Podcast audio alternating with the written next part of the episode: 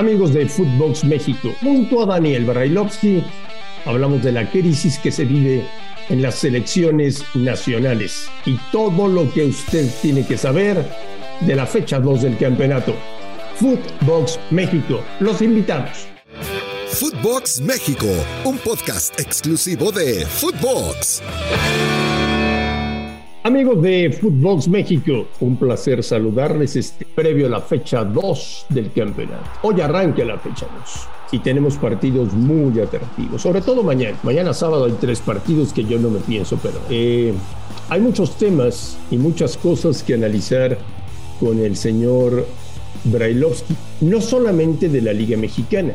Yo quiero empezar esta edición de Footbox México hablando de lo que está pasando en selecciones nacionales, porque lo que pasó ayer en Monterrey es gravísimo para el fútbol mexicano. Ya había sucedido la semana pasada en San Pedro Sula con los chicos de la selección juvenil, eliminados del Mundial Sub-20 y eliminados de los Olímpicos de París. Y ayer en Monterrey siendo local la selección femenil a la que tanto hemos alabado, con una liga que me parece hemos inflado demasiado.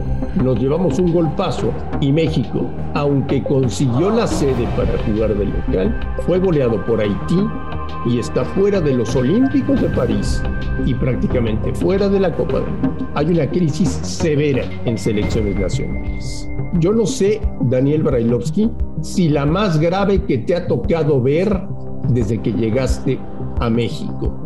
Ruso, te mando un abrazo. ¿Cómo estás? Bien, bien, Andrés. Digo, una pena, una pena, ¿no? Empezar este, este, esta conversación, sobre todo para la gente, y que estemos hablando de una realidad, porque no, no la hemos impuesto nosotros, pero tampoco la podemos dejar pasar de largo como si no existiera. Eh, la conjunción en tan poco tiempo de lo que viene sucediendo este, con la selección nacional mayor, que sí termina calificando, porque siempre va a calificar, de lo que sucedió con los jóvenes, que no terminan yendo ni eh, en una zona apta como para poder llegar tranquilos a jugar ni las Olimpiadas ni el, ni el próximo Mundial y lo que acaba de pasar con, con las chicas, este, sí, es, es, una crisis terrible para el fútbol mexicano y por supuesto que, sin pensarlo demasiado, te diría que es la más grave de todas, más que nada por eh, la cantidad de eventos, ¿no? En su momento me pareció terriblemente la que es, la que vivimos en el 2014, que hubo que viajar a Nueva Zelanda para buscar un, lugar en la Copa del Mundo después del, fracaso que se hizo eh, en la competencia centroamericana. Eh, esta, eh, por ser diferentes eventos en conjunto, me parece que sí, que es la más grave. Pero otra vez, Marín, llegamos a lo mismo. Este, se va a echar a la, la directora técnica de la selección, se echa a Luisito Pérez de la selección juvenil y van a seguir estando los mismos que están para seguir mandando y comandando eh, todo este barco que es primero dinero, segundo dinero y tercero dinero. Dinero, dinero, dinero, dinero, aprende algo, dinero. ¿Quién va a renunciar hoy? ¿John de Luisa o Gerardo Torrado? No seas ridículo, Marín, en serio. Vos llevas 10 veces más años que yo y sobre todo en el periodismo. Y tenés contactos por todos lados, en todos los equipos y a nivel mayor, no con directivos. ¿En serio me preguntas eso? ¿Vos pensás que va a existir bueno, eso? ¿Quién van a despedir? ¿Van a despedir a John de Luisa o van a despedir a Torrado? Ah, ah. Bueno, no, no. No creo yo, eh, en lo personal. Eh, no, no creo que a John lo toque absolutamente nadie. No sé en qué posición encuentra Gerardo, se encuentra él eh, eh, comandando todo esto, eh, que tan fuerte esté con, con los dueños. Me, parece que siempre nos han mostrado que van eh, por cosas más fáciles, las menos este, mediáticas, por, por las que dicen siempre que hay que cortar. Y en ellas se encuentran los técnicos siempre. Entonces, me imagino que irán por allá este, y dejarán pasar el tiempo para que nos olvidemos de todo esto que es imposible olvidar. O sea, no va a pasar nada. Bueno, sí, para, para los personajes que estuvieron conduciendo a las elecciones va a pasar, pero en la realidad de lo que significa un cambio para que crezca el fútbol mexicano. O sea, van a levantar el tapete, abajo sí. del tapete van a barrer la basura. Sí. la van a esconder y van a volver a poner el tapete. Eh, En algún momento, yo, yo solamente este, si- sigo pensando, ¿alguna vez viste algo distinto? Comentámelo, porque yo no recuerdo. No, no. Bueno, entonces estamos del mismo lado. Así, así lo van a hacer, así lo van a hacer. Jornada 2, la fecha 1, ya se lo dije al señor Brailovsky, me sorprendió para bien, superó mis expectativas Es una gran confesión de Marín esta, Y ¿eh? por- gran confesión. y por tal motivo espero mucho de la fecha 2. Sí, estamos Y de hay tres partidos, tres partidos que no me voy a perder. Quiero ver León Pumas, quiero ver Cruz Azul Pachuca y quiero ver Monterrey América.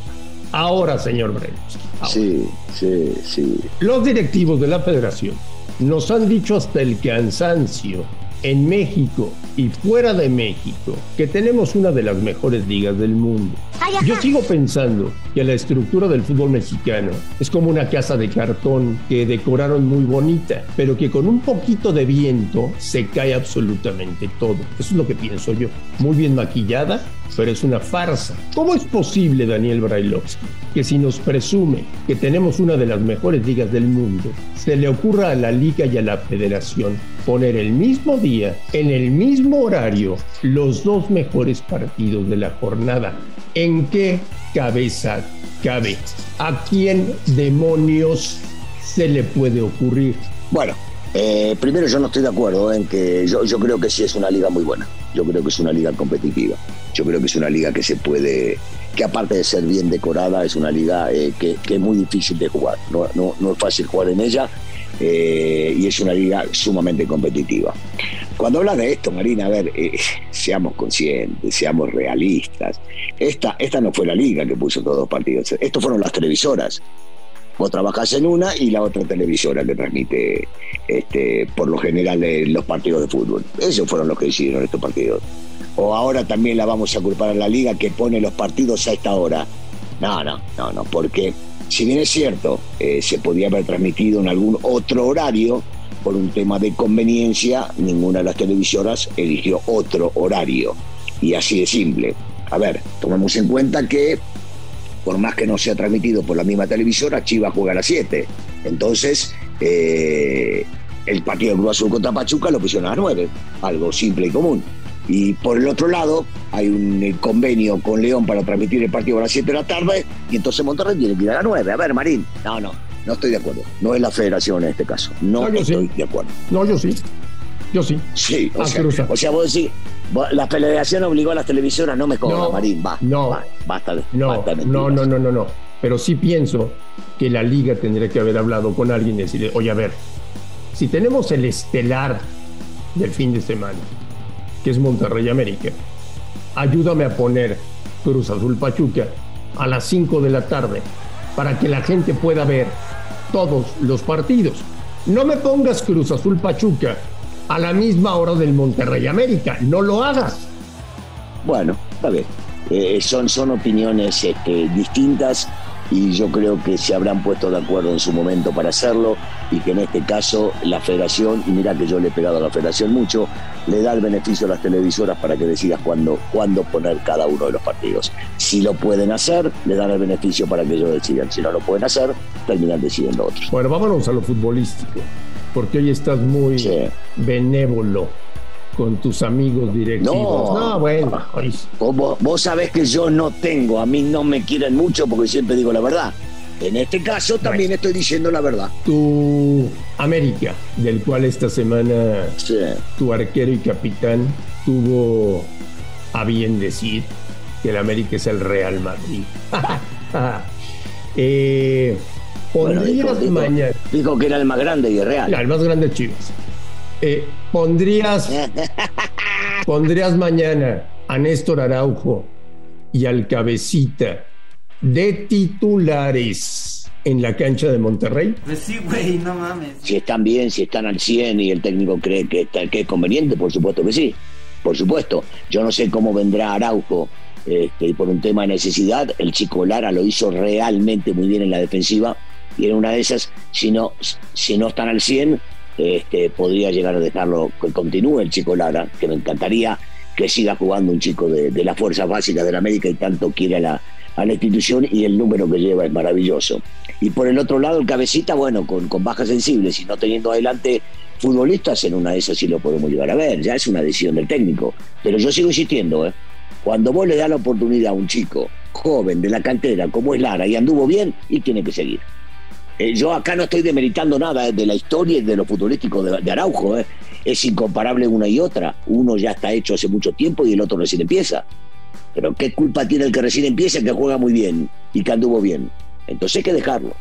Como en su momento se dejaba Naveda, ¿te acordás? Hasta que desgraciadamente se lesionó. Bueno, él tenía, él tenía en la banca a uno de los dos, a Richard este, o, al peruano no tenía la banca. Entonces, bueno, me parece que es lo mismo. ¿Te preocupa mucho la baja de Roger Martínez o es un tema que, no, va a resentir en América? No, no me preocupa en lo absoluto.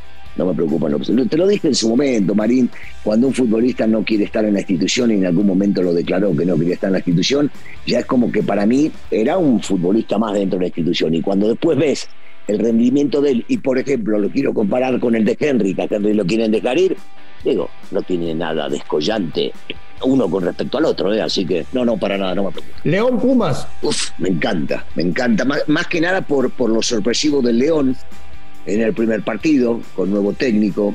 Este, Pumas, por más que haya resignado dos puntos jugando de lo local, ya va a estar un poquito más firme y más trabajado con los futbolistas que han llegado. En una de esas lo vemos al Toto Sabio jugando también, tipo que, que tiene mucha experiencia y que en, en su momento debería ser un, jugador fundamental en el armado de este equipo, así que sí, me llama, me llama mucho la atención ese partido. Cruz Azul Pachuca. Eh, aún más todavía. El, subcampeón eh, que, jugó bien el primer partido, por más de que todavía está la adaptación eh, al ritmo futbolístico, y el Cruz Azul que dio una verdadera campanada, ¿no? En el estadio de Tigres venciéndolos en la forma que lo terminó venciendo. me parece que pasa a ser uno de los partidos más importantes. Siempre el más importante es donde juega América y después están los demás. Eso dices tú. Eh, sí, bueno, eso, eso lo dice la historia del más grande.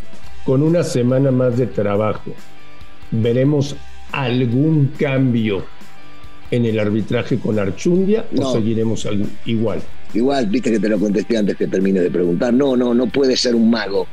Armando va a tener que trabajar y trabajar mucho Brillo también era un hombre de muchísima capacidad, no pudo, no supo, no se le dio, este, había demasiadas cosas internas, no tengo idea por dónde viene la cosa del arbitraje y no lo pudo llegar a hacer.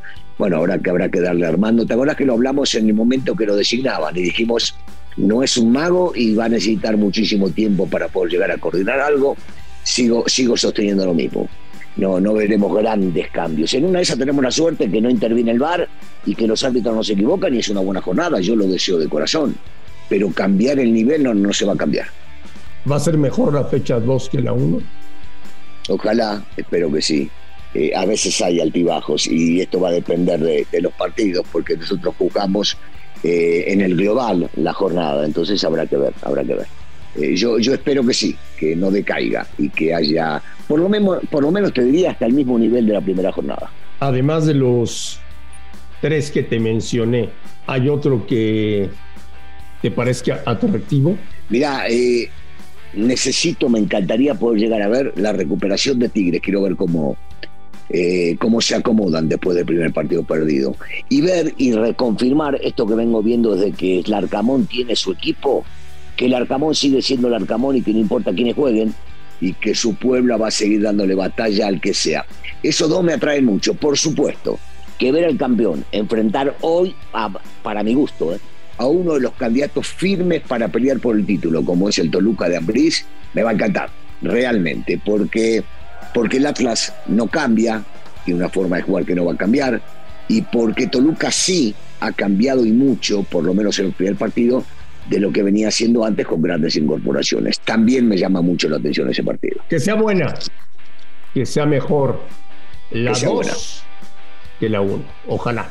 Me, me, conformo con igual, ¿eh, Andrés? Me conformo con igual. Señor Brailovsky, que pase un extraordinario fin de semana y estamos en contacto el próximo lunes aquí en Footbox México, si le parece.